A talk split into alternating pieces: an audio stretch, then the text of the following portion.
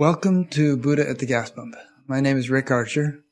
Buddha at the Gas Pump is an ongoing series of conversations with spiritually awakening people.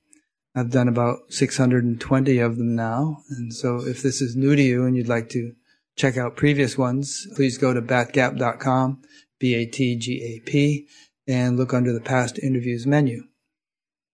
You can also subscribe to the YouTube channel and explore it on YouTube, but on batgap.com we have you know, better kind of organization system with categorical listings and chronological and most popular and transcribed ones and a bunch of different things that you can't easily do on YouTube. This program is made possible through the support of appreciative listeners and viewers. So if you appreciate it and would like to help support it, there's a PayPal button on every page of the website. And there's also a donations page that explains a few alternatives to PayPal. My guest today is Rhonda Byrne. Most of you have probably heard of Rhonda, or at least have, you'll remember who she is in a second. She's the creator of The Secret, which is a documentary film that swept the world in 2016, changing millions of lives and igniting a global movement. She then wrote a follow-up book, also entitled The Secret, which became a worldwide bestseller. It was translated into more than 50 languages. Rhonda has since released another five best-selling books covering such topics as the power of love, gratitude, the law of attraction, and the hero's journey to success. Her latest and most important book to date, and those are her words, the most important, is called The Greatest Secret. And she describes it as a quantum leap that takes the reader beyond the material realm and helps them discover who they truly are. In addition to the things I mentioned, Rhonda also served as a producer on the inspirational 2020 family movie, The Secret, Dare to Dream, based on her book. The film starred Katie Holmes, Josh Lucas, and Jerry O'Connell. So welcome, Rhonda.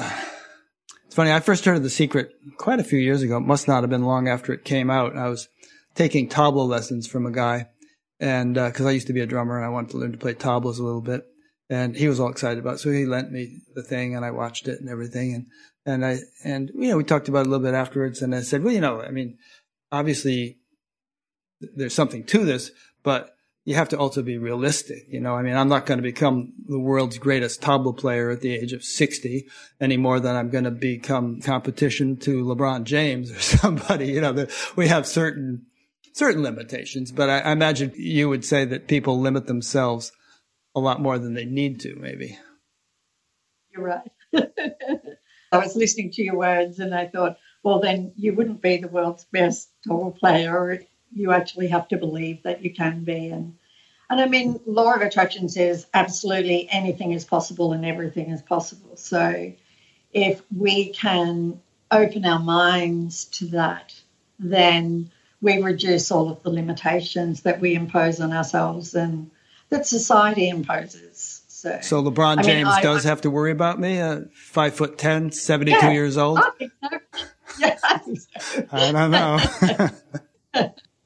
but I think anyway that you're drawn to, you, you know, you're attracted to what you're meant to do. And so if you have an enormous dream, it's not a coincidence that you have that dream.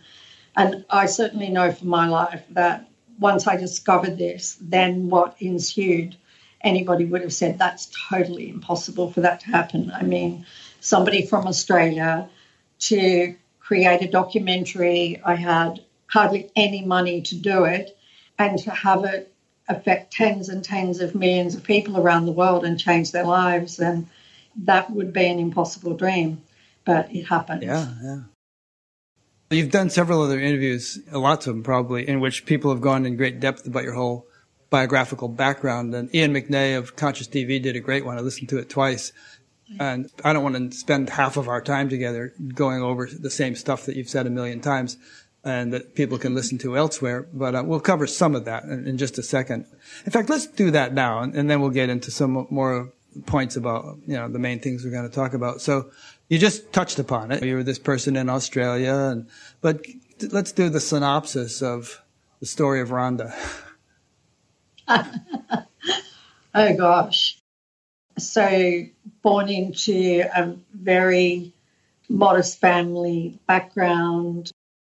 I guess you could say that our family was quite poor, but I wasn't aware of that as a child. But it was I was incredibly lucky to have had a very safe and secure childhood. Just went to public school, nothing incredible. Although I would have to say that I was always curious as a child and asking questions. And so did all of that and then I think my first job was like being a stenographer and I didn't even have any big dreams then. Being a stenographer was what I thought I could be and not anything more than that. But as time went on, I went into radio, I became a producer on radio and the person that I was producing on radio said, Hey, come to television. It's the same as radio, just with pictures. And so I worked on a Tonight Show, which was incredibly nerve wracking. And just like Jay Leno or a show like that, but live. And so I worked on that. And that gave me all of my, I think, television background.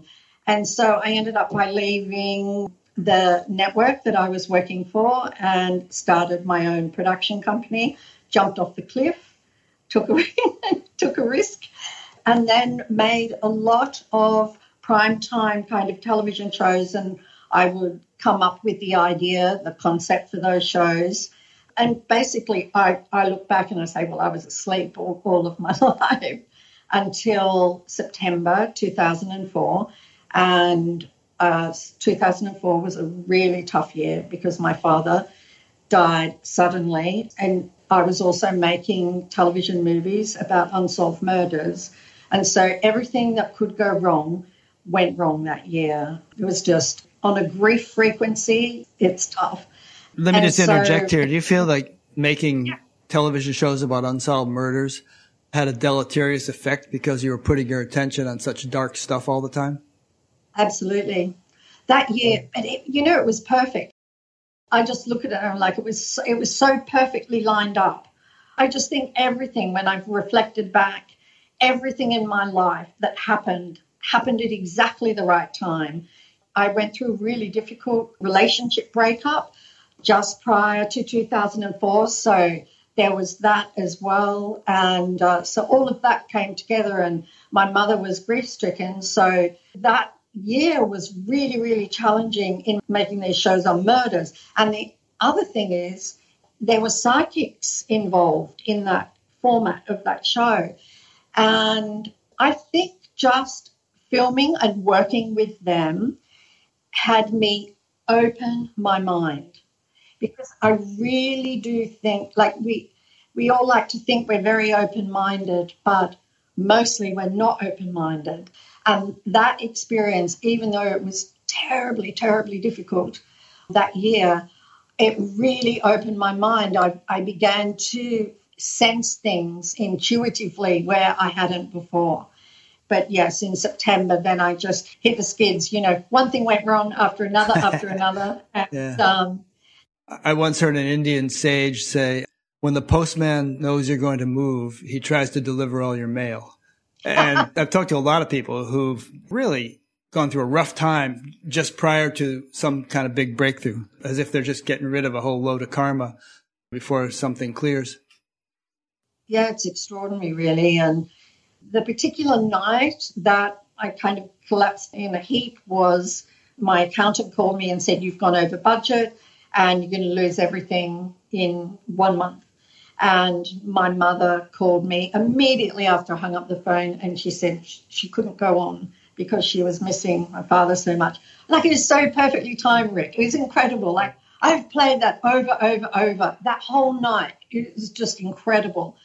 My mother was a long way away from me, and so I couldn't get to her, but I talked to her, said I would be there first thing in the morning, and hung up from her, and then just collapsed because these two things I just could not solve. And um, my adult daughter walked in and said, What's wrong? And I didn't really want to upset her. I just said, Some things have gone wrong. She disappeared and came back with this photocopied bulldog clip on these papers, all crumpled up. And she said, Here you are, read this, it'll help. And I read it. It was like Henny Penny, the sky's falling in. and I sat there and I read it and I was weeping. And it took 90 minutes to read. What was it? It was The Science of Getting Rich from Wallace Wattles, 1910 I think it was. And I read it in 90 minutes, and I knew much more than was in that book after I read it. I knew we didn't die. I knew that we had way more power than we thought we had. It was incredible. It was my first sort of awakening and my first step to freedom.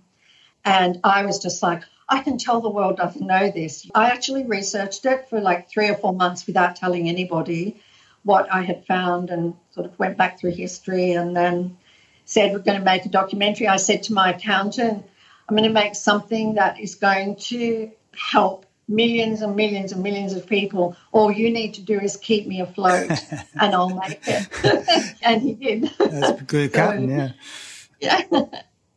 yeah. So I put everything on the line for that um, to make the documentary. I heard about that. You maxed uh, out your credit cards, you mortgaged your house to the hilt. And you really. I um, did. I got an overdraft on my company. Yeah. Kind of a Jack and the Beanstalk situation, remember? Yeah. Remember, he sold the family cow for a handful of beans, but the beans turned out to be magic. Exactly. Yeah. And then, of course, the whole thing really took off practically overnight. I was wondering, you, yeah, I was, hearing amazing. you say that you made the film and you put it up on the internet and it really took off, but how did you monetize that? It was like three ninety nine a view oh, or something I like see, that. Yeah. It wasn't meant to. I had this vision that it would go around the world in 24 hours.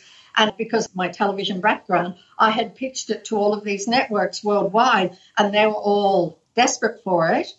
And then when we reached the point of completion, they all just backed away. And I kind of knew enough then to know that there was another path that I wasn't seeing, and it was going to be a better path. And I remember seeing this commercial on the internet. The internet was so, it was really early days. And I saw a commercial on the internet. I was like, wow, we can put our movie out on the internet. And I told my CEO at the time, and he said, no, no way. We can't do that. You can't do that. And he said, maybe at, at, some other time. I said, yes, this is it. I know this is it. It's going to go around the world in 24 hours. And so he had a technical background. Can you believe it? Perchance, no. And he worked with the company that put that ad out, which was two streets away from my company in Melbourne, Australia. And we worked together with them, and he created the pause and the fast forward and the rewind. And, and so we're the first movie to go out on the internet. That's great. Most people probably are familiar with The Secret, but just for the sake of those who aren't, give us the nutshell synopsis of what it's about? The secret explains to you that you create your life through the thoughts that you think. And so your mind is uh, whatever we focus on is what we will create in our life. So it's really talking about the power of the mind that affects everything in our life. So, for example, I mean, I certainly did this before the secret. I'm broke, and I would say that all the time. And well, if you say you're broke all the time, you would indeed you will be broke. You have to think about and you have to focus on what you want, not what you're lacking. So, um, and so really that's it in a nutshell. But then the secret shows you all the ways to apply it to relationships and health and money and your life and your job and all of those things. It's what I lived my life doing that and being very positive and grateful. Gratitude is a huge part of the secret. And to just to be grateful and you think about all of the things like kindness and positive words. And I would wake up in the morning and I would intend my day, the day that I was going to have. And then I would also set out that I'm going to make other people's lives better today because I touch their lives. And so what it does, what certainly what it did for me is helps get you off focusing on negativity and things that you don't want and limitation and to focus on what you do want and to break the limits of your mind. Good. I saw a cartoon once in which there was a dog and there was a genie that had come out of a lamp. Yeah. And the genie is saying to the dog, Now you only have one more wish. Are you sure you want another tummy rub? and, uh, and the reason I mention that is it seems to me that if you can manifest anything you want, the first thing you should wish for would be wisdom so that you can want the right things. Good. Yeah, absolutely. Because I mean, there was a guy in your book, for instance, who wanted to date three women a week. And it's like, all right, I can think of many things more useful. Me too. Yeah, more edifying, more uplifting, more evolutionary. Maybe that's where he was at, and and we do progress from stage to stage through what we desire. And he did too, because he did that for a while, and then he wanted to marry somebody. He wanted to find the one. Yeah. So it was even like a stepping stone for him. He wanted to find the one, and he couldn't find the one, so he needed to change what he was doing and what he was focusing on. So You know, it's interesting. I just want to mention before asking you this question. In the Vedas, they have three what they call khandas. And there's like different aspects of the whole Vedic wisdom. There's the karma kanda, which pertains to performing actions. There's the upasana kanda, which concerns itself with worship of the divine. And then there's the, the jnana kanda, which pertains to self-knowledge. So it seems like in a way, the secret was the karma kanda, you know, pertaining to mm-hmm. action, getting things accomplished, fulfilling your desires. And then you jump to the jnana kanda, the portion pertaining to self-knowledge with the greatest secret. I mean, that's what the greatest secret is all about. yes, How'd you make that transition? it was how many years? It was about 14 years. I was just the sincerest seeker you could find. I dedicated myself as 24 7, searching, searching, searching, because after the secret, I knew there was much more of the truth that I did not know. And I certainly knew we didn't die. I just inherently knew that. And so I wanted to know the truth. And I went through lots of different traditions, and I was made an honorary member of an order, and I did a whole lot of degrees there, and I was just searching. And do you know, I didn't think in the searching. I thought I would always be searching, and then I'd just find all these nuggets along the way, and I loved the nuggets. And then it was in 216, and, and I remember hearing some teachers and could very well have been on BatGap because I most definitely watched many, many interviews that you had done. And I would hear them say that once you discover this, the search will be over. Once you know who you are, the search will be over. I could not imagine the search being over. And, and yet in 216, I did discover who I was. So I just think it was all, all of those years of searching and to just stop. I don't know why it took that long. You realized that you had to go through all the things that you went through to get to where you got to. And there's no explanation for that, but it was just your destined journey. And that was my destined journey.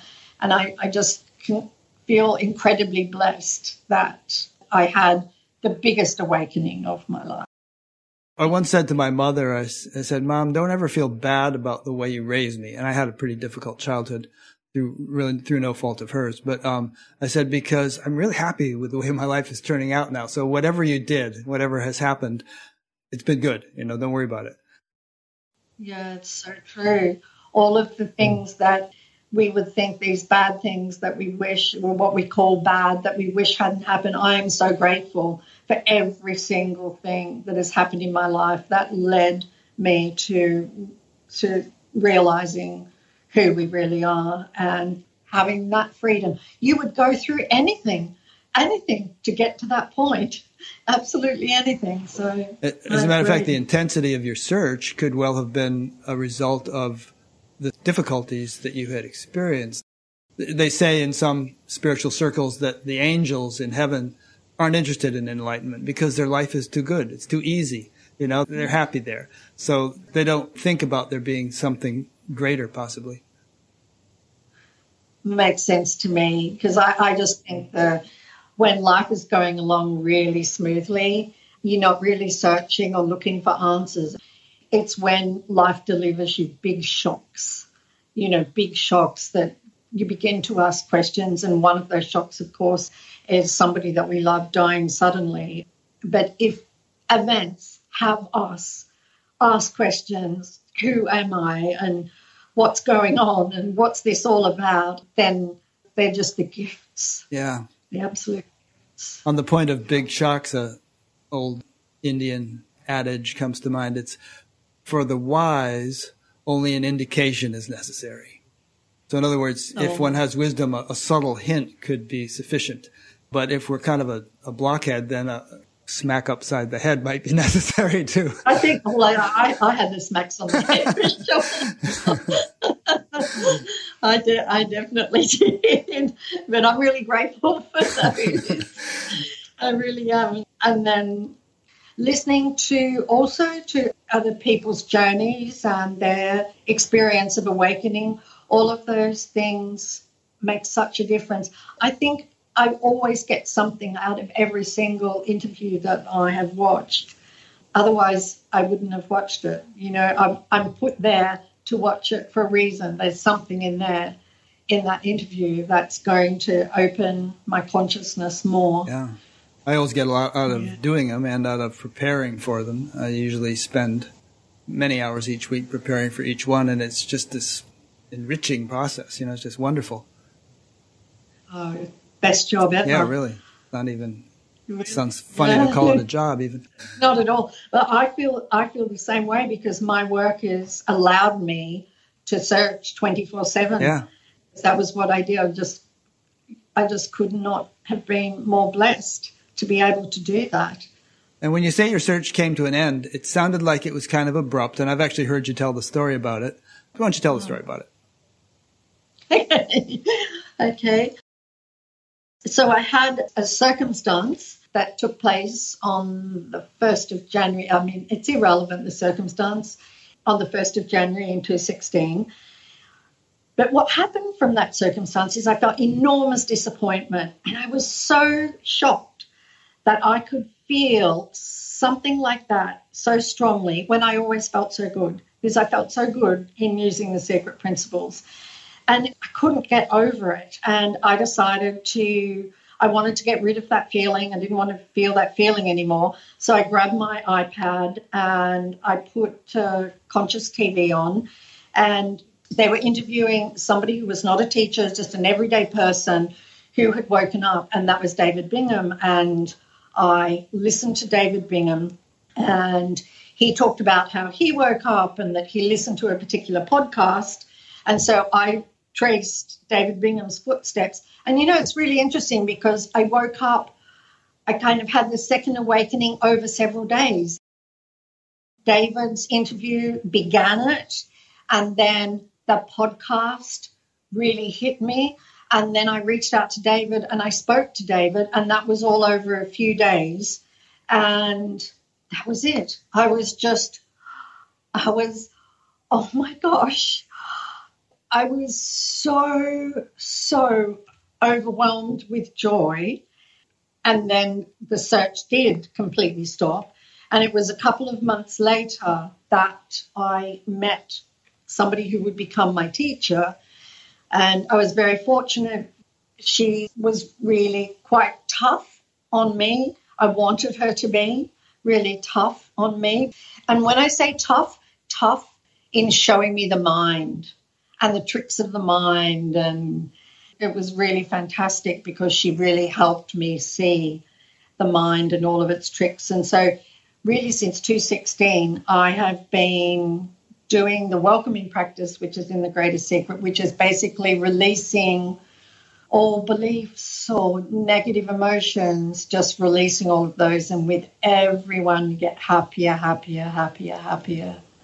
And so it's glorious. And it's very rare for me to feel any kind of negative emotion anymore. I still can, but I notice it right away you know, and then just welcome it and it just dissolves away. I remember Krishnamurti used to talk about that, about anger kind of flowering and then collapsing. And it didn't make any sense to me at that time, but now I, I get it.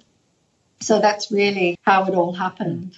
The way you describe it, it's been about what now, almost six years since that episode with David Bingham. And don't let me put words in your mouth, but you probably feel like you've grown a lot in these last six years, and you continue to, right? Yes, yeah. absolutely. Never stops. Right. So it the never... thing about the search comes to an end doesn't mean that the journey comes to an end. Somehow there's just a, just a, a milestone that the, the energy changes from this kind of desperate seeking to a, a, more of an abiding contentment. And then on the foundation of that, one continues to learn and explore, and it, the, the adventure continues. Yes, and I think rather than I was looking on the outside and and I had the joy of many many teachers looking on the outside. That over the last six years, it's been internal, and so looking inward, and it's all been inward. So there's nothing now to know because I'm undoing all of that, peeling all of that away, and just being really. That's the thing, just being aware of awareness. And so that's my life. And don't need to read a book anymore, just need to be who I am. And if you wanted to read a book, you could still be who you were reading a book. If you're drawn to read a book or if you're drawn to do something, that you absolutely meant to do that. Yeah. I know that there are no coincidences and we are drawn to exactly what we need in the moment, in, in every moment. But I do have Lester Levinson's book by my bedside table and I do listen when I go to sleep at night. I always listen to somebody, but it's not because I'm searching for anything, but because I just can't get enough of it. I can't get enough of it. it's so good. I'm that way too. I'm kind of a spiritual junkie or something. Yeah, absolutely. The question came in. This might be a good chance to ask it. Uh, this is from Elizabeth Mila Now. I think that's her name from Colorado. Who or what is the I that creates my own reality? Is it a personal I, for instance, an individual human body or mind? Or is this I that creates my own reality, something universal or transpersonal. The I is our true nature. The I is who you really are. I heard you talking in The Greatest Secret about this thing where we create what we perceive. And you, you actually played this game with yourself where you would leave the room and turn around really fast to see if you could watch the room coming into manifestation. Come back if you turned around fast enough. Actually, just last night, I asked Swami Sarvapriyananda about this. I take uh, classes from him. And he said, well, in Vedanta, it's understood that there is sort of a, a universal reality to things which is not dependent upon individual perception in the sense that we have intersubjective agreement. We all see the same tree and the same car going by and stuff like that.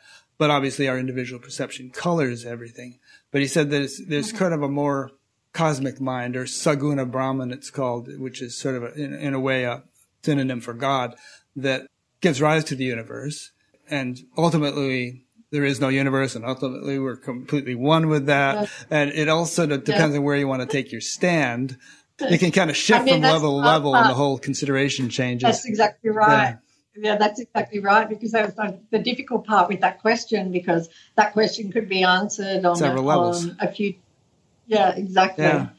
But ultimately, and so ultimately, there's only awareness to use a word, consciousness to use another word, and that's all there is. Obviously, there have been different schools of thought and philosophy throughout history, and they all argue these different viewpoints, which might seem contradictory or conflicting, but it's really just the blind men and the elephant situation where they're just describing different perspectives of, of the same thing.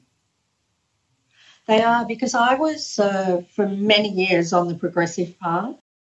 I remember I used to ask my mentor at that time when I was doing all of these degrees in this order, and I asked him, there must be a faster way because there are 30, 33 degrees, and mostly people don't finish those degrees in one lifetime.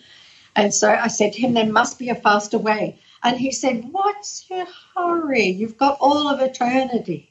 What's your hurry? And I'm like, No, I want it now. Now, I want it now. And I know there must be a faster way because I can have the thought there's a faster way. So it must exist.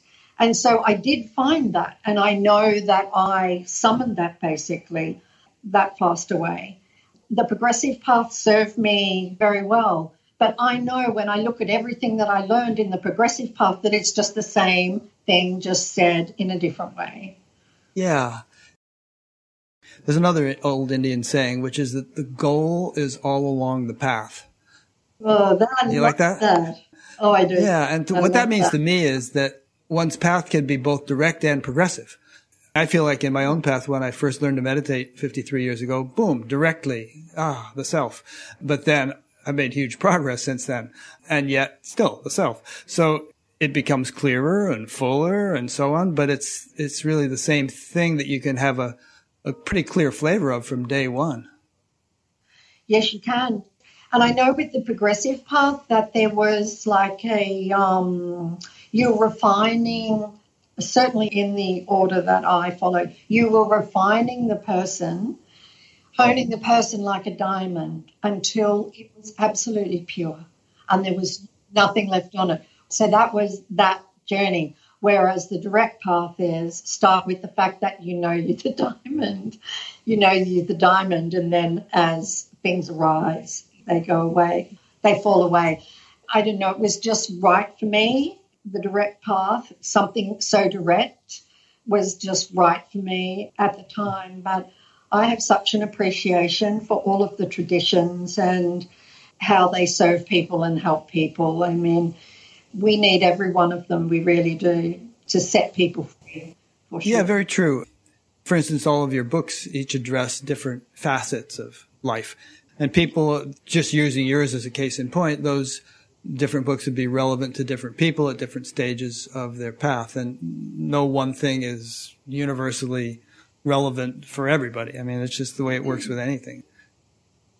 It is. And I, I remember my mentor saying to me, there are three levels of people. There are those that want a better life this life. And he said, and the secret serves those people. And then there are those that will begin to seek. They're the second level, so they will begin to seek. And then there are the third level, who are the sincerest seekers and who will not stop until they find find the answer. He said there are less people in each of the levels. And I'm sure that's true. But what you do, and hopefully what I do, is to try and encourage people to go to the third level because you'll never, ever want to turn back. Yeah. That pretty much mirrors those three kandas that I said earlier, you know, the action one, uh, the yeah. divine one, and the, yeah. the knowledge one. The thing is, though, and I'm sure you would agree with this, that each succeeding level incorporates the previous ones. It's kind of like if you're going up a building, let's say second story, third story, fourth story. It's not like you lose the view of the second floor when you get to the fourth floor. You still have that view, but you have a wider view contained within it. Oh, absolutely. I agree 100%. In fact, in The Greatest Secret, my mentor again, he always referred to the mountain of consciousness. And that in the valley you can't see very far, you don't know what's around the corner, there's a lot of fear in the valley. But as you begin to climb the mountain, you can see more your perspective changes and the vegetation changes and the atmosphere changes and of course then when you get to the top you can see everything but you are still the mountain of consciousness the entire mountain i agree 100% exactly the same thing there's a good metaphor or analogy with that mountain example which is that someone standing on the top of the mountain doesn't necessarily help people who are climbing it to just shout down a description of what he sees it doesn't do them any good, really. They need instructions that pertain to the stage of the climb that they're at. Exactly, yeah. yeah. Because they can't hear. I think it might have been Jack Canfield. I can't remember when we were filming The Secret. And it was one of one of the people in The Secret, and they referred to the UPS driver that has this really big package that they need to deliver, except the mailbox just has a slit this big. And they're trying to deliver yeah. this big package into the tiny slit of consciousness that hasn't yet opened up. And I always remember that. It's like the cake is too rich and the people can't digest it. It's too rich. So it has, yes, it most definitely is at exactly the level that the person is at and step by step. Jesus was always talking about that, you know, pearls before swine and those who have ears to hear, mm-hmm. let them hear. He's always constantly saying things that indicated that he can speak a truth from his level, but people aren't necessarily going to get it from their level. And well, there's another Indian saying that when the mangoes are ripe, the branches bend down so that people can easily pick them. So a good teacher can teach on the level of development or consciousness of the student. absolutely. Yeah. And they just have that ability to see right through the student or what they're struggling with and just to be able to redirect them. That I mean, that's the wonder of a teacher. A lot of people have asked me, "Do you need a teacher?" I didn't have a teacher for many, many, many years. Although I had many teachers along the way, but not a teacher that I connected with personally. But I had many teachers that I followed. In fact, all of the teachers in The Greatest Secret, every one of them affected my life in one way or another, enormously, actually. But then when I did find my teacher, it just accelerates everything you know, because they're, they're so perceptive. And as you said, they can just see through everything. And so all of the concepts that and beliefs and everything that you hold on to and the mind getting in the way. Because that was the biggest thing for me. My teacher would say to me, It's all the mind, Rhonda. Everything you're saying is mind. It's just mind. and I'd be like, I want to tell you something that happened since I haven't seen you. And she's like, and she would just be like, "It's all mind. It's all mine." like, mine. In other words, it's totally irrelevant. It doesn't matter at all. So a teacher is uh, incredibly valuable, I think. Yeah, I just want to say because we've already gotten one email about it that uh, your teacher doesn't want to be known. She wants to remain anonymous, and so please, everybody, don't send us a hundred emails saying who's her teacher because she doesn't want to say. she doesn't. She wants to remain anonymous. She doesn't consider herself a teacher. And so she wants to be low key, I think, basically in the silence, to be honest. But you have her, you have all of her in that book, all of those incredible words. And I, I get quite emotional just thinking about that. I think when we were chatting, I talked about when I first met her and was overcome with incredible bliss. And I realized I had finally arrived home. And so when you have a teacher that takes you home like that immediately, it's just, yeah, that teacher will always mean everything to you. yeah, that's great. Let's get back to that in a second. Let's put a pin in that, as they say, because there's another, okay. another point that I just wanted to finish wrapping up. We were talking about the progressive and direct paths, and there were a few dangling thoughts on that. One is this old Zen story where the master hands the student a brick and says, polish this brick until it becomes a mirror. And the, the, guy polishes for some days and it doesn't get anything more like a mirror. And that was meant to sort of indicate that the progressive path of just refining, refining, refining might have no end to it. But mm-hmm. analogies have their limitations. And you use the analogy of a diamond. And I would say that you could pick up a rough stone on the street that's all dingy looking and has dirt on it and think, well, this is just some stone, but it could be a diamond. And if it's polished and cleaned and prepared and cut properly, you have this beautiful sparkling thing. So, you know, I would suggest that at the same time, refinement has its place and refinement will be never ending as long as we exist. There will be continual refinement in addition, Absolutely. perhaps, hopefully, to direct cognition. Yes, there has to be continual cleansing and continual purifying until there's just nothing else there but awareness. And then I don't know that we're here. then yeah, well, when that happens, yeah, we'll see what know. happens. yeah, exactly. And I just want to say it's not something you and I are making up. I mean, all the traditional teachers and scriptures, if you respect those, say this kind of thing and have examples of how profoundly refined one can actually become and, and how incredible that can be. So it's there's still some always something to aspire to. There is, there is. It's the less opinions and uh, all of those things that the less person that's there, the happier we are. Certainly, that is what I have found. It's really interesting because the person is still there, but not really in so many ways.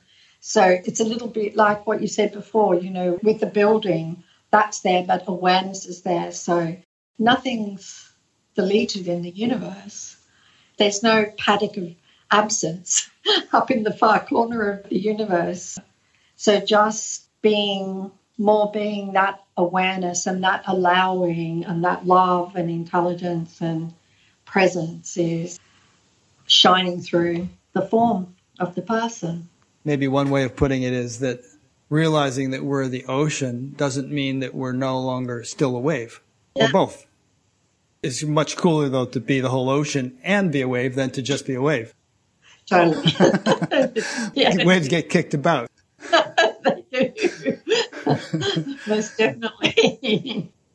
On the point of teachers, there's all kinds of wonderful teachers in your book, Rupert Spira and Pamela Wilson, and many people I've interviewed and a few that I haven't. Those are all, to me, friends and inspiring people. There's a problem, though, in the spiritual community, which is that a lot of teachers, a lot actually, seem to go bad in some way. They seem to go off the rails. Um, it's revealed that they're engaged in some inappropriate sexual behavior or financial shenanigans or control things where they're working students to death and, and this and that. And a lot of people become disillusioned. Some kind of give up on the spiritual enterprise altogether because they feel so burned, you know, by the experience with some teacher. Mm. So, do you have any thoughts about that? I've never come across a teacher like that. So, I'm very fortunate in that way. I'm sure it would be incredibly disheartening. I do believe that we are meant to hit each lily pad that we hit. And so, if you are connecting with a teacher who has gone bad, there's a lot for you to see in that and to learn in that and that more discernment or whatever. But just to keep going, just to keep going because I'm sure even if a teacher went bad, that that student received a lot from that teacher, even if they did something. It's very interesting that order that I was talking about. It's open for 120 years and then it closes for 120 years. And it's done that since way before Knights Templar and everything. Is that intentional? And that's the their re- pattern that they intentionally do? That's intentional. Oh, okay. That's intentional. And the reason that they do it is so that no family can have this immense power of knowledge and misuse that power. And so they knew that with a certain amount of power, people are tempted. There's temptation there. And so to avoid that, they closed. 120 years open, 120 years closed. And so it's just part of life and you just move on to somebody else. I think one reason that people get burned is that they, like you said, you went from kind of outer directed to inner directed. But a lot of people, when they first get into spirituality, have a very outer directed orientation and they invest everything in the teacher to the exclusion of their own sensibility sometimes and their own confidence and, and so on. And they allow themselves sometimes to be kind of led way off the track because they doubt their own judgment and give precedence to the teacher's I, behavior. I think you hit the nail on the head. Yeah. I really do. Because if we look at every single moment and circumstance, my teacher says every moment, every second, every circumstance is to take us home every single moment, every meeting with a person, the words that you hear, every event and circumstance is a gift to take us home. And so, therefore, that teacher that we gave all of our power, because I know with my mentor, he would say to me, There's only one master. If I ever said to him that something where I was bestowing upon him superior wisdom, he would say, There's only one master, and that master is within you. So I think you're absolutely right that if we do invest too much and we've given our power away, we we were on the wrong track and we need to be redirected. Yeah. Another sort of healthy variation on that is sometimes teachers will give all the, the glory and credit to their teacher, and they often have a picture of the teacher behind them or something. They'll say, "And it's not me, I'm just a spokesperson for this guy, you know, and, and he's a spokesperson for the guy before him and, and so on. I was thinking before when I was talking to you about my teacher, she doesn't want to, how do I phrase this? She doesn't want to be given any credit or accolades or anything whatsoever. If I've ever gone to say something to her, like just recently, I remember I was recapping when I first met her, and she said, I let you go on for a reason for you to let all that go. Let it all go. Let that memory go with everything else. So there's no possibility with her. Always she's reflecting everything, the one being that we are, back to you. That's good. Yeah, actually, as you described that, I, I kind of flashed on the absurdity really of making a, a super duper fuss about the individuality of a teacher because from that teacher's perspective, if they're the real deal, their individuality is pretty negligible and, and really it's the divine, you know, that they just reside in. And, you know, we just see them as a, a window into the divine, but it's, it's the divine we're interested in, not the window. Exactly. They're just there temporarily for you to discover who you are. And then uh, I don't see my teacher very much anymore because I know what I know now. And uh, other than enormous gratitude that I have, but I don't see her. I'll tell you a cool story though that plays devil's advocate to the point we're just making. So a disciple one day came upon his teacher and God incarnate standing next to each other. And for a second, he thought, well, who should I bow to first? You know, I mean, this is God and, and oh. it's also my teacher. And then he bowed to his teacher and he said, I, I bow to you, my teacher, who has shown me my God. Hmm. But they're both the one. Yeah, exactly. They're the one. They're the same. I'd be bound to both of them at the yeah. same time. Bow right in the, right in the middle. yeah. yeah. All right, let's talk more about the greatest secret now. I was reminded of a verse in the Gita, which I wrote, I copied down here. Chapter 2, verse 29. One sees him as a wonder, Another likewise speaks of him as a wonder, and as a wonder another hears of him. Yet even on seeing, speaking, and hearing, some do not understand him. And they use the word him, but they're really talking about Brahman or being or the self or whatever we want to call it. And there are all kinds of verses like that, not only in the Gita, but all kinds of books about how there's this profound reality, which is really all that exists. Or if we want to think of it as transcendental, it's, it's within everything. And yet the vast majority of people are completely unaware of its existence. And isn't that odd? Isn't it? I think about it every day, every single day. And I understand because I didn't see it for decades. So I understand. And yet, when you see it, it's so obvious. You know, it's always been there. That consciousness has always been there for every single second. Without it, there'd be no experience whatsoever. And yet it is overlooked by so many people. And I guess it's just where things are at at the moment, where people are at at the moment. Yeah, I mean, some say that there have been ages in the past, such as Satyuga, you know, where it was kind of the norm to know this. And now we're in a yuga where it's a rarity. So who knows about that?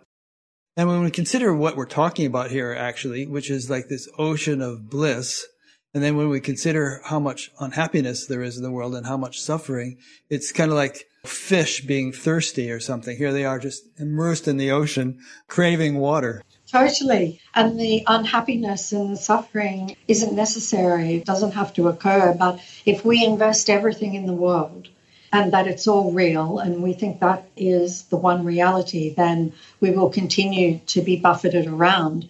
Because as my teacher said, if every moment is to take us home, then, and I, I certainly, my experience of that confirms it, then while we continue to believe in something that isn't real, then we will continue to be buffeted and there will be suffering and there will be difficulty and challenges and not only we as individuals, but the world. I mean, you know, there's a sort of a macrocosm, microcosm thing where the world is getting buffeted around and sometimes there's world wars and sometimes there's pandemics and sometimes there's economic collapse and, and so on. And ultimately, I think that none of these things are arbitrary or capricious or insignificant. There's an evolutionary impact to everything. Absolutely. Just recently, what we've been going through it's perfect in its timing. I've watched that event and the effect that it's had on people and can see that all of it, there was an invitation there because there was great fear, you know. So there's an invitation to be free of fear and to recognize and realize the truth, to look beyond, because one of the things that everybody strives for is safety and security and to feel safe and secure. And what the last couple of years did was say, well, you may never be safe and secure because you don't know what's around the corner. And I could just see the beauty of that. And that if you find out who you are, you will have total safety and security amidst the turmoil and the turbulence and not suffer. So to be at peace and to be filled with happiness in a really challenging world situation, you know you've found something incredible. One thing that's happened during the pandemic, which they've been talking about a lot on the news, is what they call the great resignation, where a lot of people are thinking, what am I doing in this job? And, and they're resigning from their jobs. And I don't know if they've all figured out what they're going to do next, but it's a, it's actually a big thing. It's causing kind of a labor crisis because people just think, I don't want to spend this much of my time doing this thing anymore. There must be something better for me. Right. Which is great, isn't it? Because they're questioning. It makes it difficult for the world to keep turning in the way that it's been turning, but it isn't meant to. I think when something dramatic happens, it means that we're being directed to take a right hand turn. We're not continuing down that path anymore. We're taking a right hand turn, and I absolutely know that everything that is coming is for the better every, absolutely everything. So I think for sure that this kind of thing will help people to wake up and, as you say, to not want to continue to resign from their jobs and yet look too at all the people that relocated. People left cities and they've moved states and relocated and to get out of the city. And we know the impact of nature and the peace and the silence that that has on us one has to think that's heading in the right direction too. A lot we could talk about about this kind of thing, but we'll just keep skimming along. I've often been as fascinated with the societal implications of what the spiritual significance of, of what happens in society is, as much as I am in the sort of spirituality on the individual level. There's these major shifts and trends and transitions that the whole collective consciousness goes through. Yes, I agree. And I always fall back on the words that Robert Adams would say, and it just resolves all of it for me. Everything is unfolding exactly as it should. And I'm just like, everything's unfolding exactly as it should. Ah, ah, this beautiful. I carry, I carry it with me everywhere. Did you ever hear that story of the Zen teacher who comes in, looks at his students, and says, "You're all perfect just as you are but you could use improvement. Heard that one. Here's another question that came in. This one is from um, Marie in Oak Park, Illinois. Since awakening to your essential self, do you still feel the impulse to use the law of attraction to manifest things? Has the process of intending, requesting, praying for things changed in any way? That's such a good question. one of the things, going back to my mentor and the order, my mentor was definitely self realized. However, when they, and the order was uh, non profit, so whenever they needed anything, he would visualize and he would visualize that they had it already and he was self realized. So I was very fortunate to have been connected with him because I saw how he still used the mind and visualization to manifest things. And of course, they would manifest really fast. So there might be a, a really ancient book by Francis Bacon that they wanted to to bring back to the order, so he would visualize having it. So I do, I do still, um, I guess, use the law of attraction or use the mind. However, it's very fast because I'm not breeding opposing thoughts and thoughts of doubt and all of those things. So it's like a thought dropped into fertile soil and it will just manifest. So that's one thing is that it manifests really quickly. Yes, I do. So I'm not visualizing for days and days or anything like that. But the second thing is, I don't want for things really. So I don't have that yearning anymore for things. I just find that even before I realized I might want or need something, it just appears. And it's like, wow, it appeared before I realized I needed or wanted that. I'd like to give Marie something because when we are so effortless and letting go of everything and not this desperate white knuckle kind of thing to try and control life, but when we let go, life delivers to us far more, far greater than we can actually ever imagine. There's actually a mechanics of this explained in the Yoga Sutras of Patanjali. There's a word called sanyama, and it's this process where you entertain a desire, but it's not this white knuckle thing you just described, where it's like intense thing, but it's just a really subtle impulse, and then you just relax, sit back into the transcendent, just let it drop like a drop into the ocean, and then the result comes.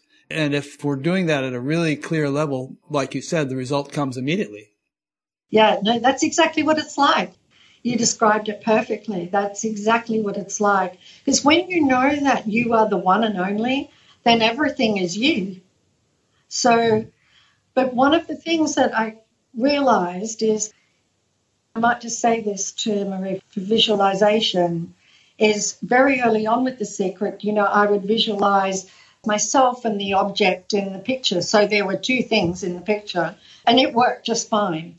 But a faster way to visualize is to be one with that object, to be that object, to be one. There's no separation, no gap between you and the object. You are one with it. And I know for the Knights Templar created these tarot cards to contain the truth because all of the books were being burned. And so they put all of the truth in tarot cards and gave them to the gypsies and said, These are fortune telling cards. And it was so that wisdom would last through the centuries for whoever would come upon it. And one of those cards has a woman pregnant, very pregnant, in a field.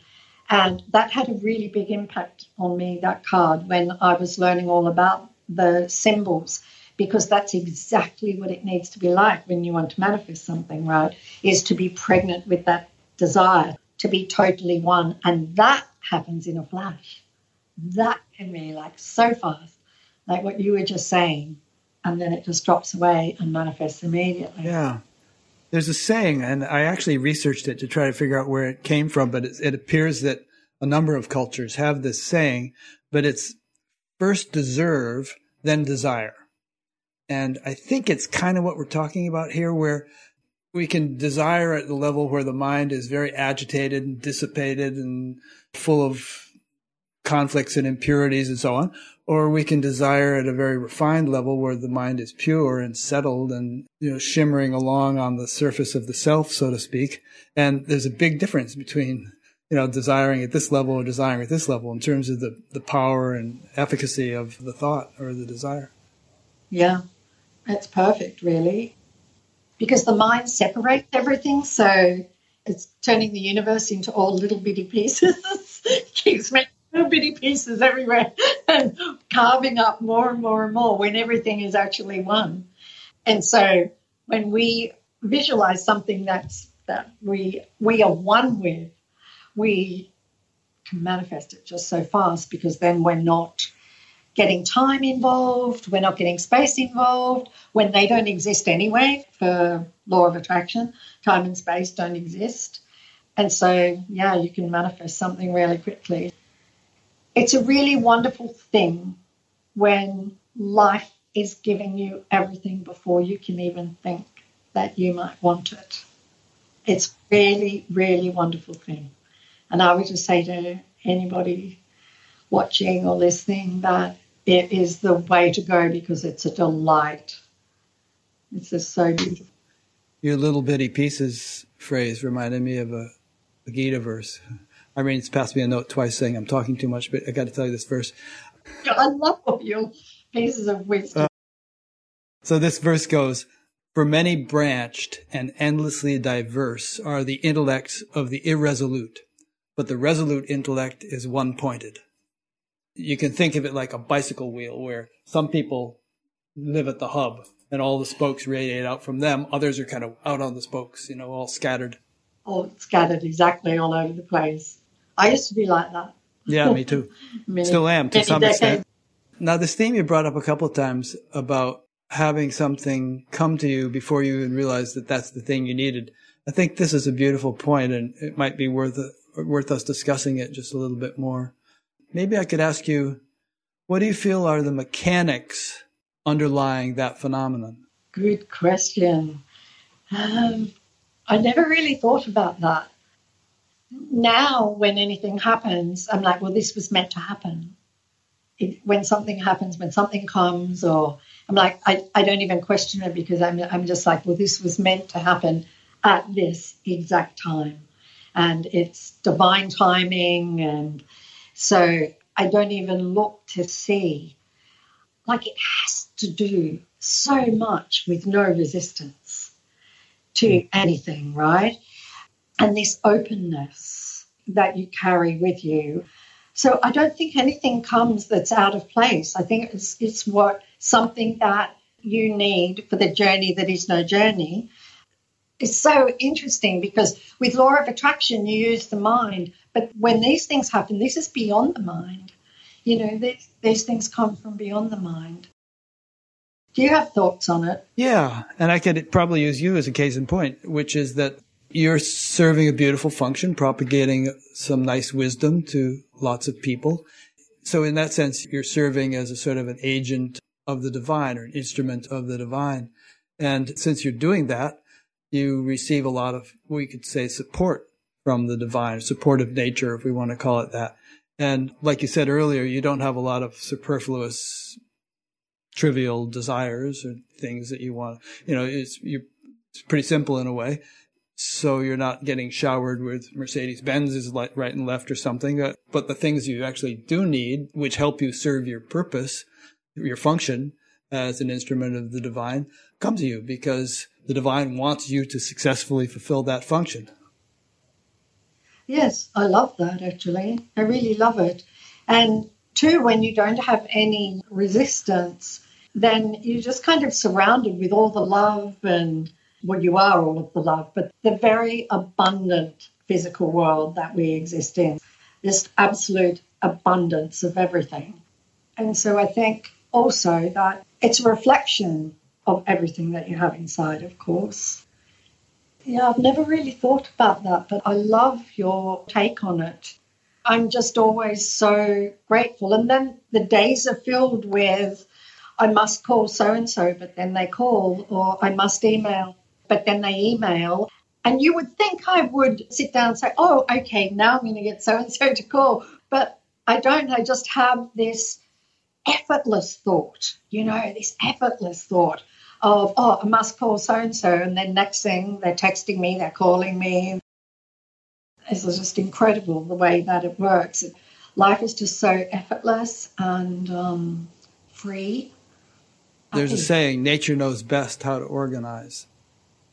Yeah, yeah. When you think about the organizational capability that it must take to run a universe, you know, from the atomic level to the galactic level, and all that intelligence is just functioning so perfectly, it's pretty light work to fulfill the desires of a person who happens to be attuned to that intelligence.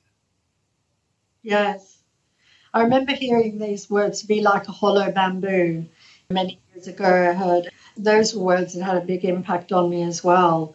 And I realized that for the last six years, that's what I've been doing, becoming that hollow bamboo. And when you are that kind of empty, just everything, everything flies in.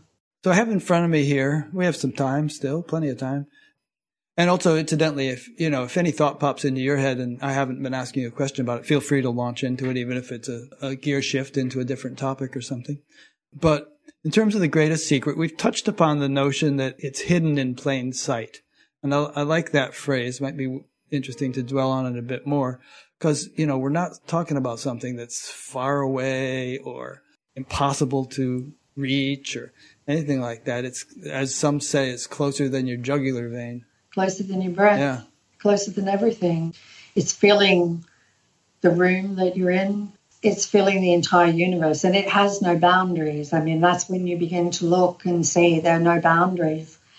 It's just uh, in, infinite. And it's this, I mean, to try and help people see this, and really it's sensing it, isn't it? It's, it's really sensing it. It occupies my days every single day to try and find ways where absolutely every single person would see it. Like, I think there must be something where everybody can see this and sense it and feel it. There must be.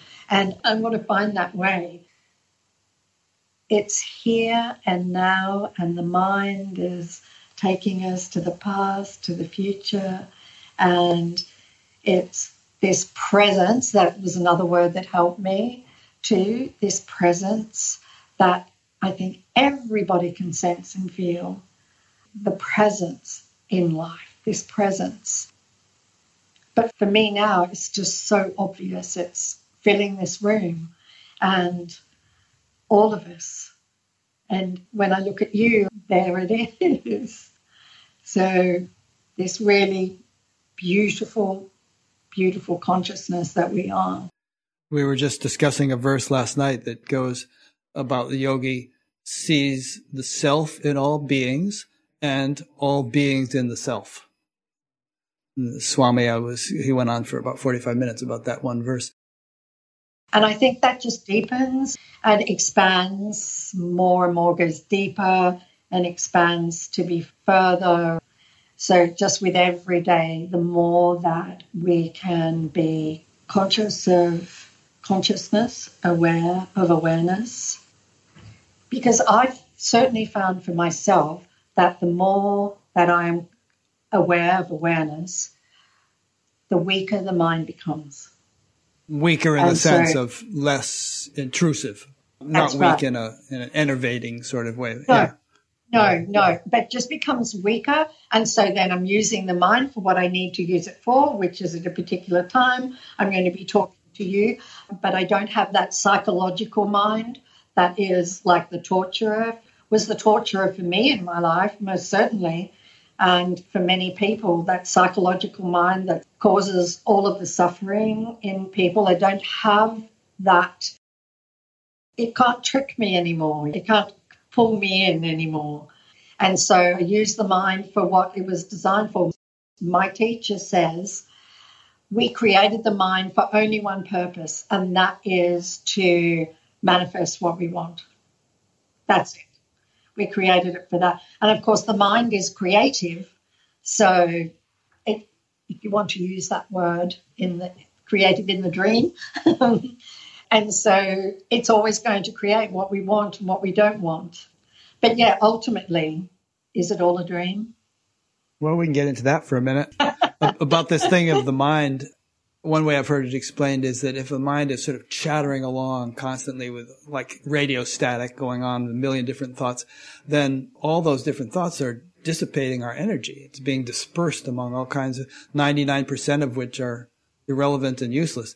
But if the mind is sort of settled and refined, then you still have thoughts, but you just have the ones that are actually appropriate and all that energy that was dissipated before can be channeled into those much fewer thoughts, and therefore the thoughts have a lot greater potency and efficacy.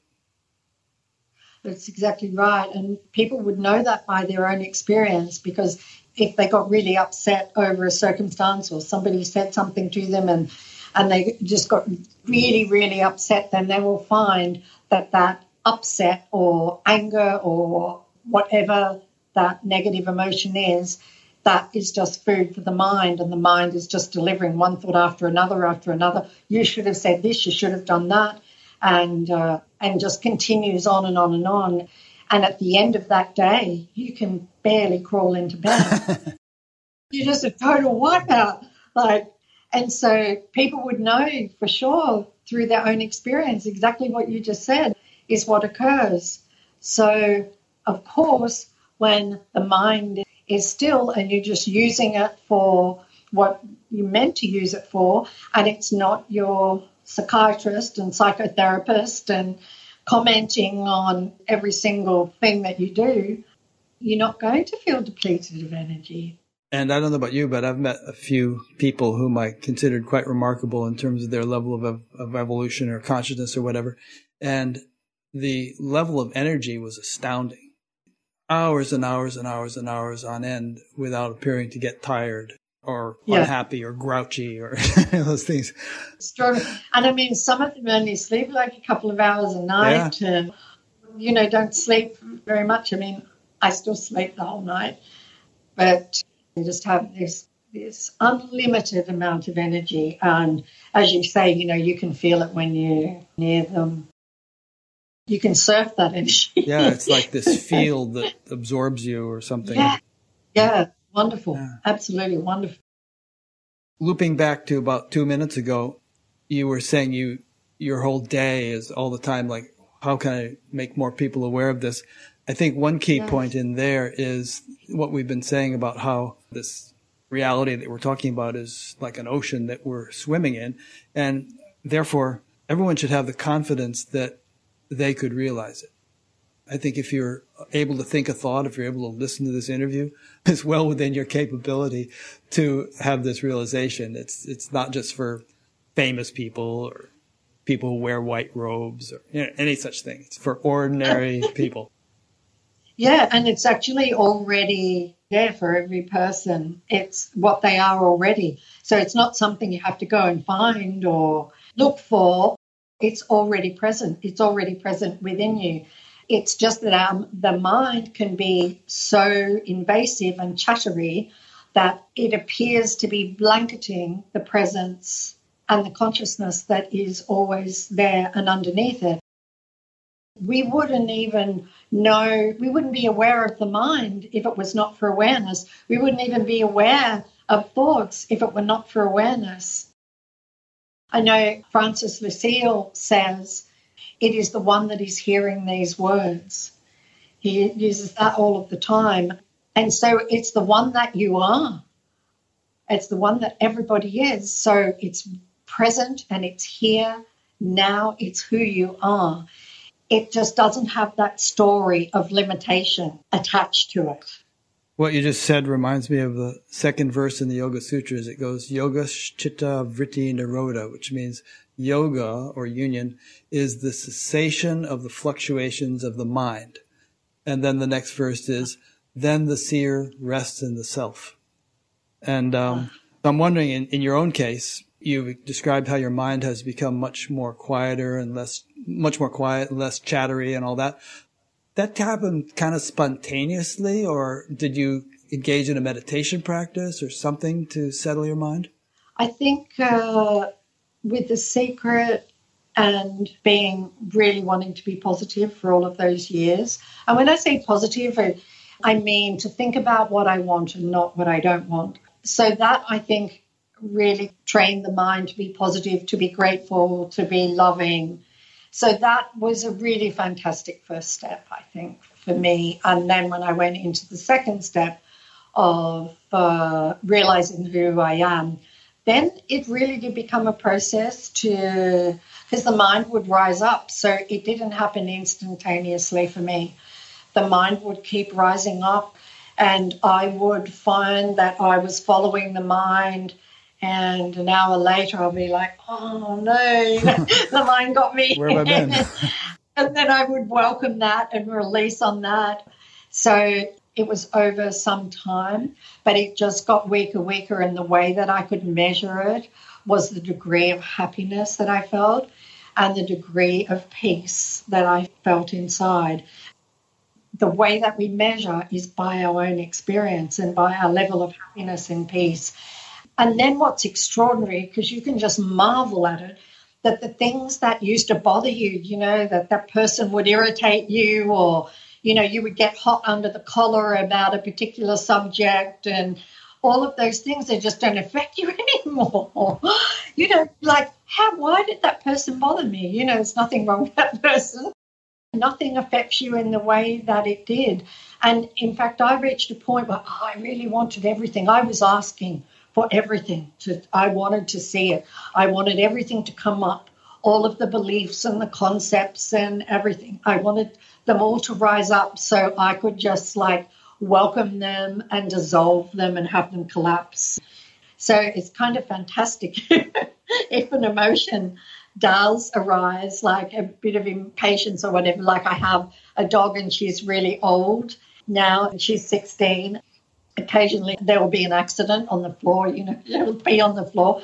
And that I've noticed, you know, I'm like, oh. And then immediately I was just like, welcome that, you know, welcome that feeling and just not wanting to make it go away and just let it be here. And it just, oh my gosh, so wonderful. It just collapses and there's all the happiness that is just sitting there so beautifully underneath it. So, you know, there's still things like that that come up. That's the main one, actually.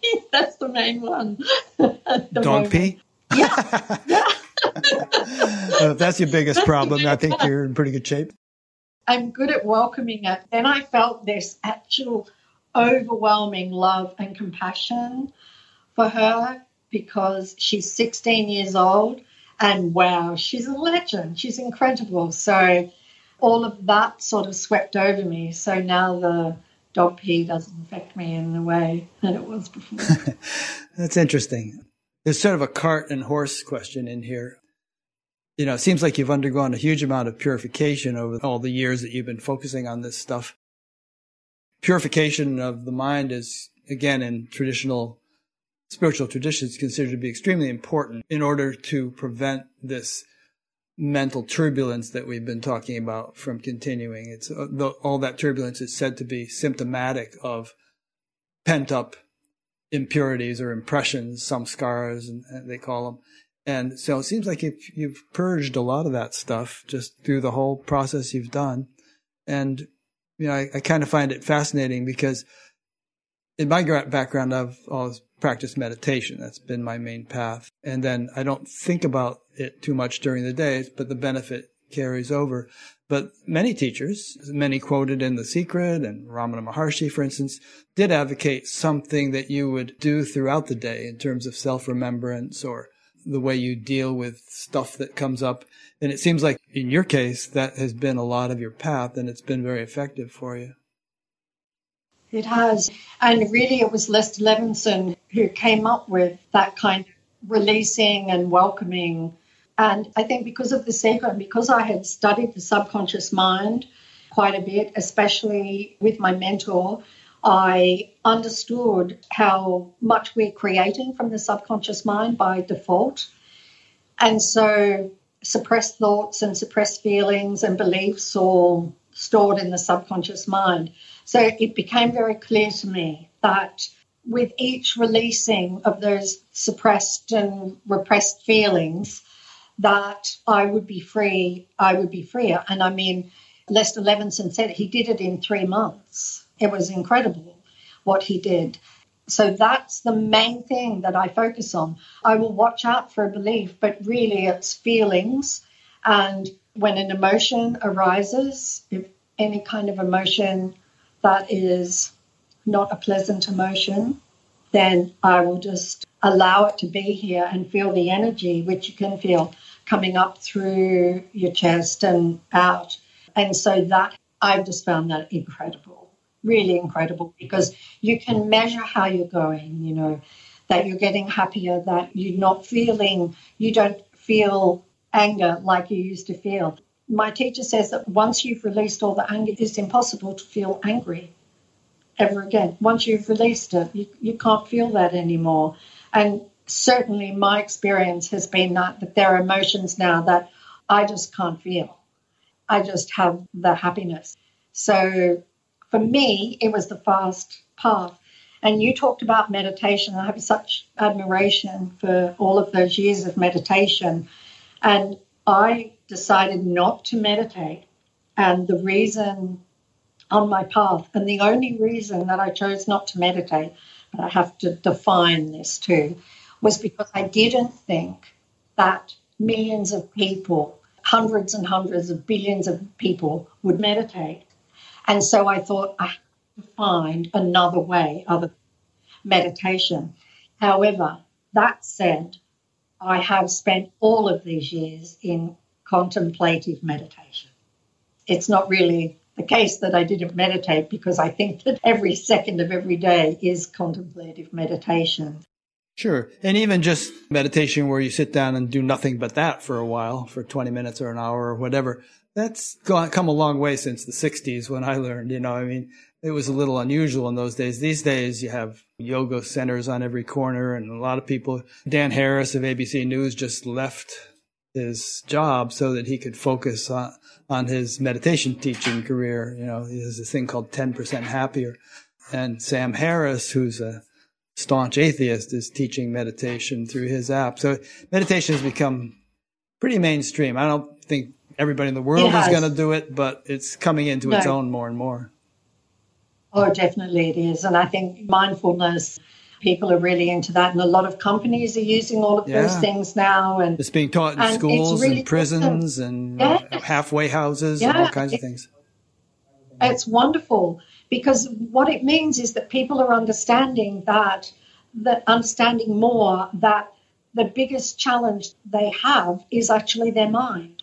You know, yeah. that is the one. It's your mind. I certainly used to think that it was the people, circumstances, and events in the world that were the problem, but it's our response and reaction to those things that's the problem, not those actual things in and of themselves. I think it might have been Gandhi who said it's a lot easier to put leather on your feet than to pave the earth in leather. yeah, in other words, wear shoes or sandals in his case, which is not to say we shouldn't try to help the world, but first things first. That's right. Again, you were saying that, you know, it's really on your mind a lot. Like, what more can I do to disseminate this knowledge more widely, you know, to help more people be aware of it? You've already got your book out. I mean, what are you thinking? What are you planning? Are you cooking up something additional that you might do, or are you just doing more of the same, or what? So I've been doing lives and you know podcasts like this, and what's really wonderful is that social media lives where I do Facebook and Instagram. And what I've found is we get a lot of mail from people and they've said they've read The Greatest Secret, but then they watch when they watch the lives, they've got it. By the lives you mean it you have like a a webinar that people can join and Facebook. I do Facebook and Instagram live for like 30 minutes and answer questions. And so was very focused on the greatest secret with those.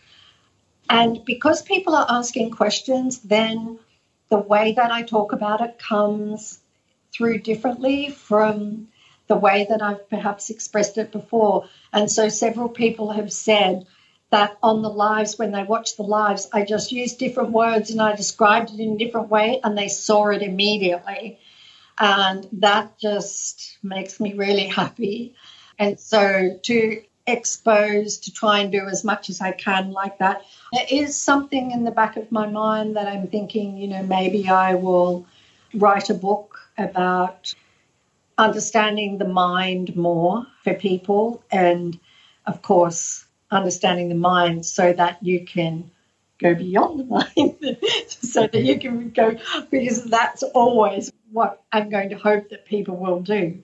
And so I am toying with something like that, but just to be able to answer people's questions and talk to people. And if they ask a question, then something may just come through that has not been said before.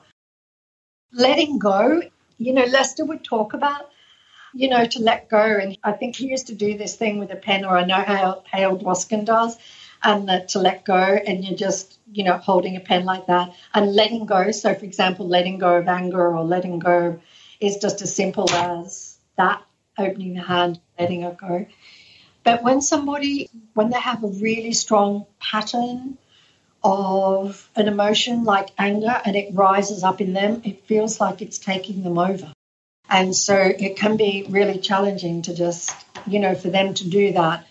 And so I'm always trying to think of analogies like floating, like when you float on a swimming pool, you cannot have any tension in your body at all or you will sink. And so you just have to let go. You have to be totally, totally relaxed. And is it so interesting is that when you don't resist an emotion, it just evaporates. It's incredible. It just evaporates. I think you were quoting Carl Jung in the book. What you resist persists. Was that Carl Jung? Persists, yeah. yeah. I could write a book on resistance easily. was it said in Star Trek? Resistance is futile. right. yeah, resistance is if we wanted to just drill down, you know, there are some things that are just so simple and and resistance, which is not accepting the way things are, just letting things be the way they are. Because the thing is, if you just let things be the way they are, they change. They change. But we resist when something happens, and that resistance holds that circumstance and that energy in that one place without moving. Just need to let things go.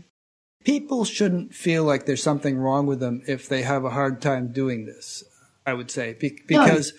there's a whole neurophysiological component. And, you know, we've spent a lifetime creating deep impressions that actually have a, you know, a, a neurophysiological basis. And you're not going to just snap your fingers and have all those impressions disappear overnight. They kind of have to be worked out. And there's this whole science of neuroplasticity that the brain can change. But, you know, it doesn't change in a minute. It can take time for the neurophysiology to rearrange itself and new neuronal connections to be established and, and all this stuff. There's a great saying I think it's Shanai, Shanai, and it means slowly, slowly. Sri Ramakrishna uh-huh. used to say this, and I think Vivekananda. They didn't mean just be lazy and take all the time in the world with this spiritual business, but they also said, don't bust a gut. I mean, it has to happen in its proper time, and you just have to tune into that flow and be sensitive to it and not be lazy, but not struggle and strain either. Find the sweet spot. Yes, I recall when I first discovered the secret and then our thoughts create, and I would sit down and decide I'm going to have no, I'm going to have no thought, have no thought. Yeah, good luck. I'm just going to look at the gap between the thoughts, and I would just be like, no thought. And then I'd be like, no thought. like there was no, it was just such firing at me. And so that's how I started that was the place I started from, where there was zero gap. You know, they were just coming one after the other, you know, little bit by little bit, as you say. And then all of a sudden you find that things are a little quieter and it's worth every step. It's worth every step. Whatever process somebody finds, whether it's meditation or whether it's releasing, to have the mind be quiet because only in an extreme event do we know how we're going, in a dramatic event, because we can think, oh no, I'm doing really well. Yeah, I'm great. But then when something goes wrong, then that's when the mind jumps on that energy and all the drama. And then you get to see exactly where you're at.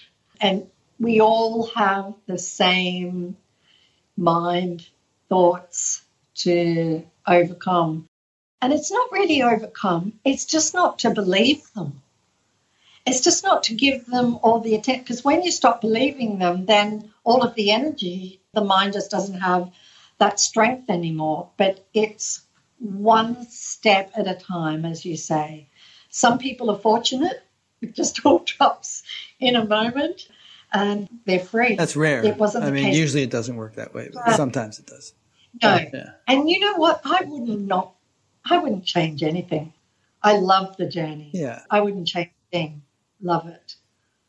So many interesting threads to this conversation. Well, I guess the, the last comment you made triggers the thought that um, everyone really does have their own journey. So people shouldn't compare themselves to me or to you or to Rupert Spira or to anybody.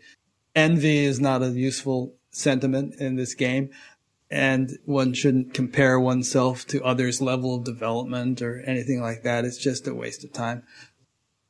You know the old saying, seek and ye shall find.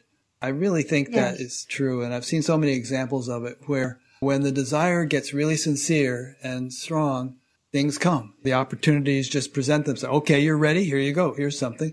Yeah. Well, that's true. My mentor would say he was not about that progressive path was not about killing out desire. Their particular teachings that was not about taking out desire because being a sincere seeker was everything in terms of their perspective that you would find your way to self realization and enlightenment. If your heart was on fire and you wanted the truth and you wanted freedom more than anything, then you would absolutely bring it to you. And so, um, well, I think Anthony de Mello said the Buddha didn't mean to take out desire, he meant to take out attachment. Yes, good one. And that just lit up the room for me. I was like, of course, of course, the attachment to desire.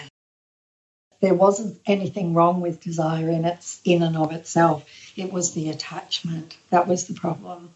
I don't think anybody can live without desire. I mean, even the greatest sage who ever walked the earth at some point is going to feel, I'm hungry. I want a burrito or something.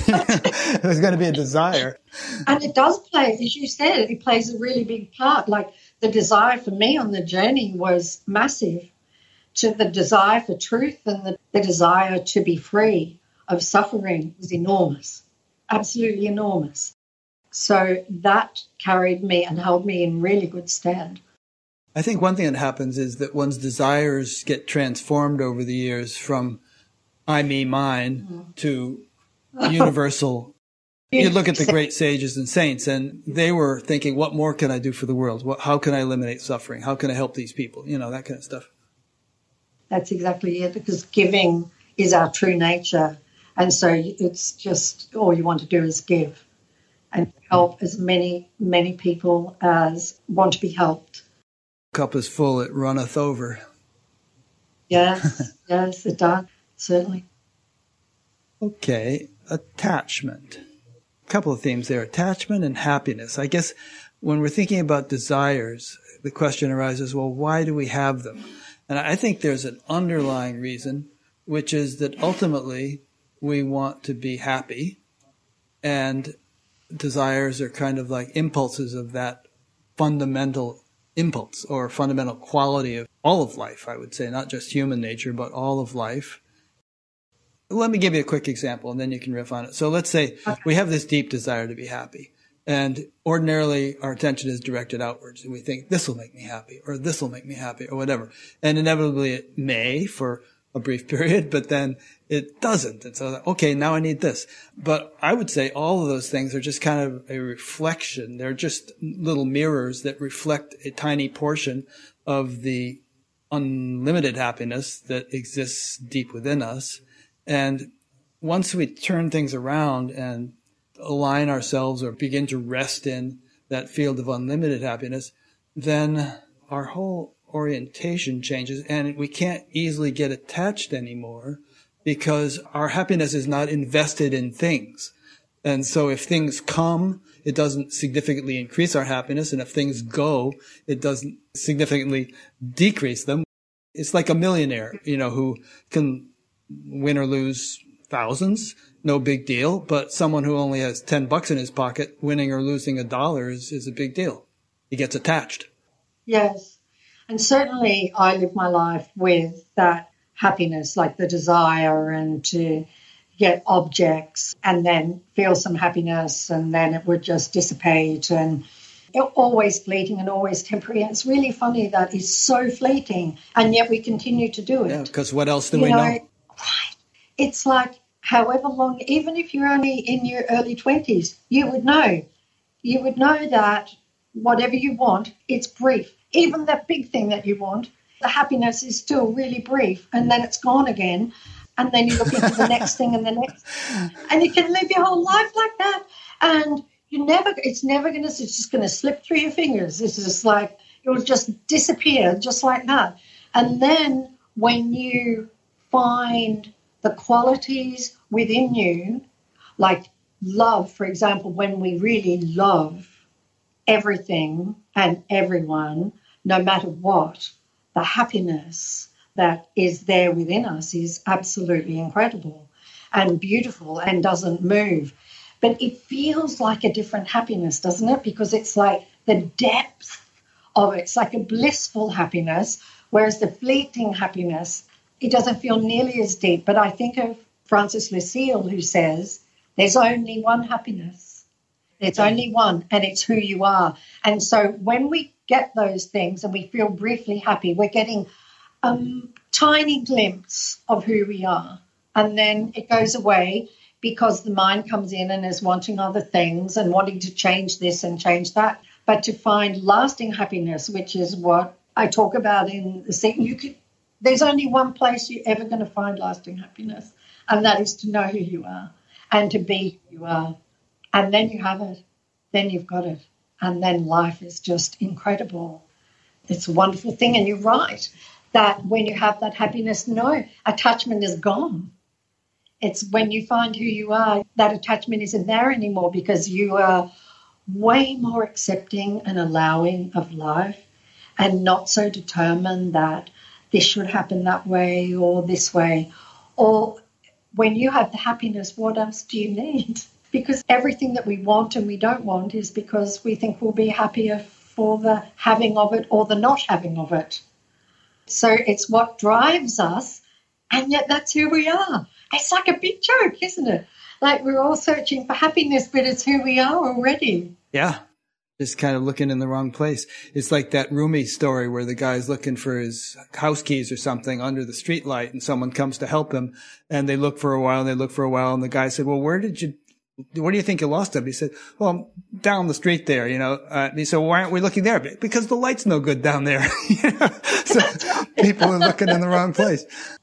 Just again, there's a, a, lot of things are coming up that I've just been reading. Like last night, there was this verse uh, in the Gita that we were studying that contact with Brahman is infinite joy. And Brahman meaning the self or totality. And that's what you are. And it's infinite joy. And it's not just contact like dip your toe in. It's, you become that. You know yourself as that. Yeah, absolutely beautiful. And then it's a life that's worth living every single second. And from my perspective, that's why we're here. We're here to discover that. And that's our, as my teacher says, that's our sacred intention. That may be the reason the whole universe is here. I, have heard teachers say, one teacher in particular, that the purpose of creation is the expansion of happiness. And we are the creator in our essential nature. And so if that's the creator's ultimate purpose, then that's all our ultimate purpose because we're that. Yeah, exactly. We are that. And it's teeming with happiness. Like you can feel that, can't you? It's when what? you, you know, the, the universe is teeming with happiness. Yes, yes. When yes. you tune into that and just feel that, you can feel all of yourself and the happiness of yourself all around you and all through you. And we may sound like a couple of bliss ninnies here, but th- this is real, you know? it's not a mood. It's true. that was an old phrase from the TM movement, bliss ninnies. Let me just quickly read the chapter titles from The Greatest Secret. And if there's anything that jumps out at you that you feel we haven't covered that we should just touch upon, we'll do. Otherwise, this will serve as a a summary of what's in the book. Just interrupt me if you want to comment. But hidden in plain sight, the greatest secret revealed, the reveal continued. You're dreaming. It's time to wake up. Freedom from the mind, understanding the power of feelings, the end of negative feelings, no more suffering, dissolving limited beliefs, everlasting happiness, the world, all is well, and the end. There is no end. Have we pretty much covered I mean, all that? So, yeah, we've covered so much of. Uh, I love the last chapter in the book, "The End There Is No End," and the world all is well. And I, and thinking about this book, honestly, I didn't ever know whether I would be able to write this book.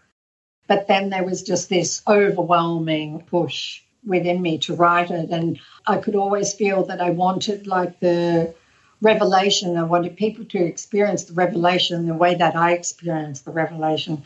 This is life changing. And then to get down to all the practical things of the way to purify and become happier and freer.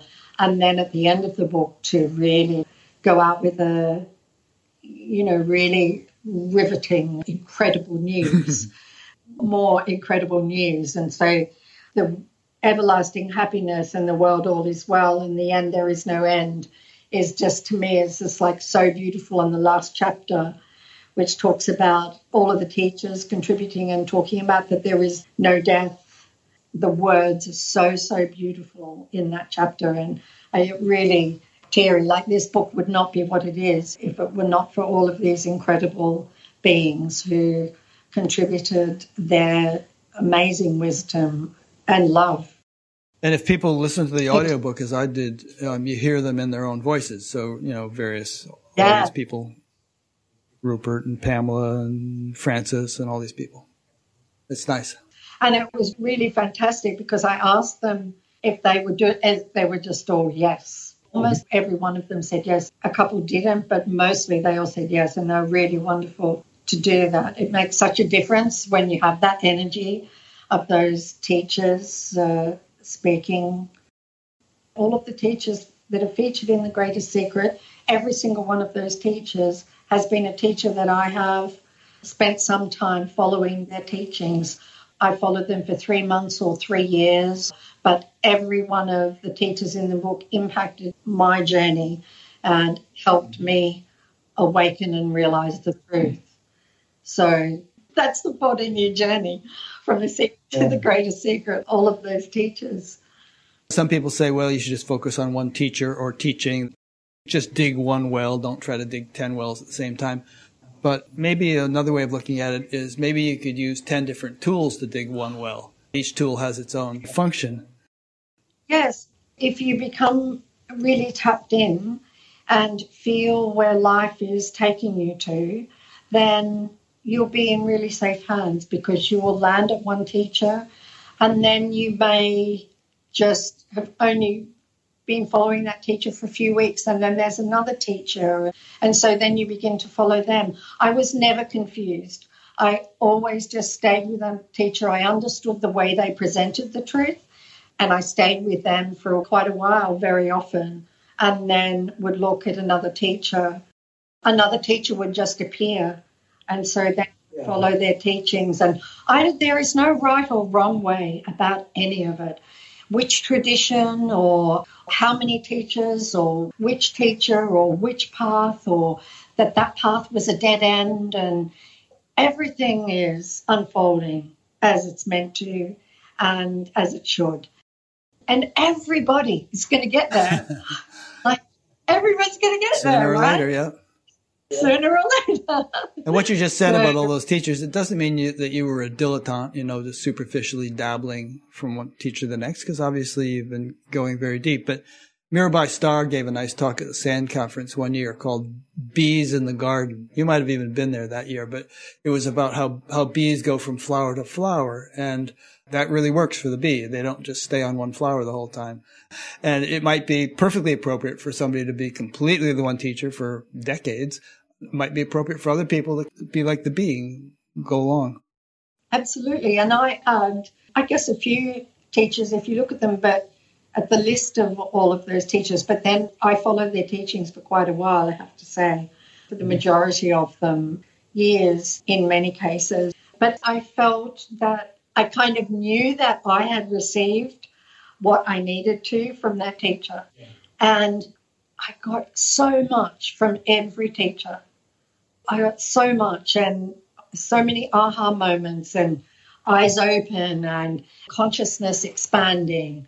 So I would just say to anybody, we're so blessed now because there's YouTube and there's podcasts and it's a smorgasbord for people. So there's no no excuse, right? Yeah. To stay asleep. For all of its shortcomings, I think the internet has provided a means for global enlightenment that would be would be hard to achieve that global enlightenment without a communication medium like this. I agree because I, I watched, uh, I mean, Mooji is in The Greatest Secret and he does so many talks. Um, he is prolific. And so I was able to watch so many of his talks. Actually, all of the teachers that I watched on YouTube and subscribe to many of them as well and listen. Yeah, just listen one after the other after the other. Great all I wanted to do was be with this one thing yeah. and let the world pass by. Mm-hmm. Well, I think it's paid off for you. Oh, wait a minute. There's one more question that came in. This is from Emile Picard in Portland, Oregon. I'm wondering if Ms. Byrne was also compelled to change her diet as a result of her purification process, such as eating more healthfully, plant based, that kind of thing. I probably did, yes. I think so and really pure and organic and uh, all of that. Yeah, makes a really big difference, I think. But again, earlier in my life, like I would have a glass of champagne for celebrations, and I just watched that fall away. It just fell away. It wasn't anything I planned, but I just wasn't interested anymore. And so that happened with a lot of things. It just naturally happened. It wasn't anything that was forced or it just gradually occurred. So again, I think if people trust in what is appealing to them and not appealing to them, rather than forcing anything. I think that's the best path to take the effortless path as much as possible. Mm, that's good. In every aspect of our life. Row, row, row your boat gently down the stream. Yeah. merrily, merrily, merrily, well, that, merrily, life is but a dream. Let, life ride the boat. Right. just sit That's back. it. The stream is doing most of the work. Yeah, that's it. Okay. You mentioned you have these live things on Facebook oh. and Instagram and stuff, make sure I have the links to those so I can send people to them and they can join in. You ought to have some guest people in there with you once in a while, like some of the people who are in the greatest secret could get in there and I think my team are putting their thumb yeah. on the scenes here because that is definitely what they want for next year. I'm sure they'd all be yeah. happy to do it. I can suggest some others to you also yeah. that aren't in the book. Okay, so um, thanks so much. I've really enjoyed this time with you. A lot of fun. Very much for having. Thank you so much for for having me. I really appreciate it very much. Yeah, and I appreciate you coming on the show. It's been really a lot of fun.